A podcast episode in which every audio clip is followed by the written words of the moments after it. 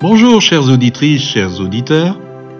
C'est un plaisir pour nous de vous retrouver et merci de nous accueillir chez vous par la voie des ondes.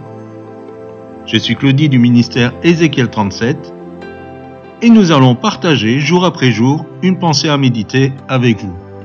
Aujourd'hui j'aimerais aborder le thème à vous de choisir. Pour cela, nous lisons dans le livre de la Genèse, au chapitre 13, le verset 10. Lot leva les yeux et vit toute la plaine du Jourdain, qui était entièrement arrosée. Avant que l'Éternel eût détruit Sodome et Gomorre, c'était jusqu'à Tsoar comme un jardin de l'Éternel, comme le pays d'Égypte.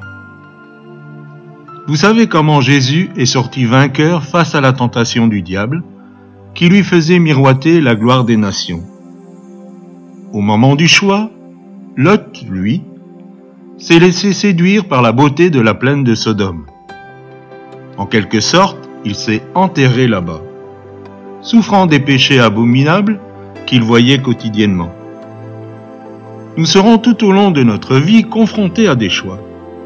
Choix d'études, de carrière, de promotion, d'un conjoint, de service, d'endroit d'habitat.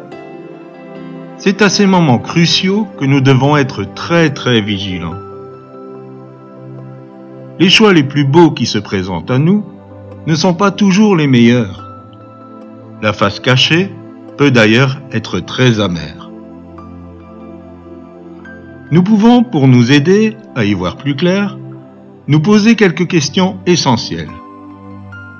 Quel prix aura le choix que je vais faire sur mes valeurs chrétiennes, sur ma santé, sur ma relation avec Dieu? Mon intégrité d'enfant de Dieu restera-t-elle intacte Vais-je pouvoir être utile pour l'avancement du royaume de Dieu Vais-je dépeindre sur mon nouvel environnement ou serai-je happé par lui Si Lot s'était posé ces questions, il n'aurait probablement pas fait ce choix-là. Enfin, prions avant de choisir. Ne prions pas après avoir choisi. Et si nous avons fait un mauvais choix, revenons de tout notre cœur à Dieu, qui est capable de changer nos situations les plus inextricables. Je vous laisse avec cette réflexion et n'hésitez pas à nous écrire sur www.mfpg.be.